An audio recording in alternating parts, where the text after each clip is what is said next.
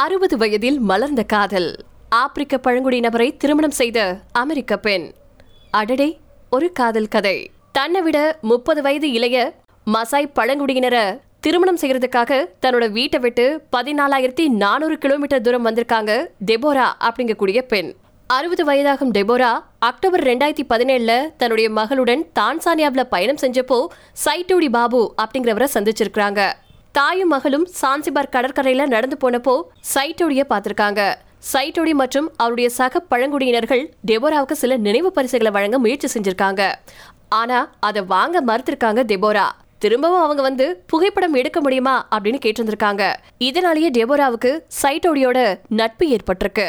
அப்படி ரெண்டு பேருக்கும் ஏற்பட்ட நட்பு கடைசியா காதலா மாறியிருக்கு. டெபோரா அவங்களுடைய சொந்த ஊரான அமெரிக்காவுக்கு திரும்பினப்போ சைட்டோட்டி கிட்ட இருந்து திருமணம் பற்றிய கேள்வி எழுந்தது. ஆனா அங்கிருந்து அமெரிக்காவுக்கு போயிட்டாங்களாம் டெபோரா. அதுக்கப்புறமா தன்னுடைய குழந்தைகளின் சம்மதத்தோட திரும்பவும் தான்சானியாவுக்கு போயிருக்கிறாங்க டெபோரா.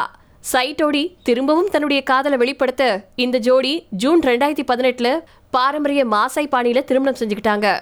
ஆனா அவங்களுடைய திருமணம் இந்த வருஷம்தான் சட்டப்பூர்வமாக்கப்பட்டுச்சு. இது குறித்து டெபோரா என்ன சொல்லியிருக்காங்கன்னா என்னை விட மிகவும் இளைய வயதுடைய ஒருவரை திருமணம் செஞ்சுக்குவேன்னு நான் எதிர்பார்க்கவே இல்லை. என்னுடைய கணவர் மிகவும் கனிவானவர் அக்கறையுள்ள மனிதர் அப்படின்னு டெபோரா சொல்லியிருக்காங்க. நான் அவருடைய பாட்டியா அப்படின்னு மக்கள் எல்லாருமே கேட்குறாங்க சில சமயங்கள் அவங்க சொல்றது வருத்தமா இருக்கும். ஆனா அதை விட எங்களுடைய மகிழ்ச்சி மீது நாங்க கவனம் செலுத்த விரும்புறோம் அப்படின்னு அவங்க சொல்லியிருக்காங்க.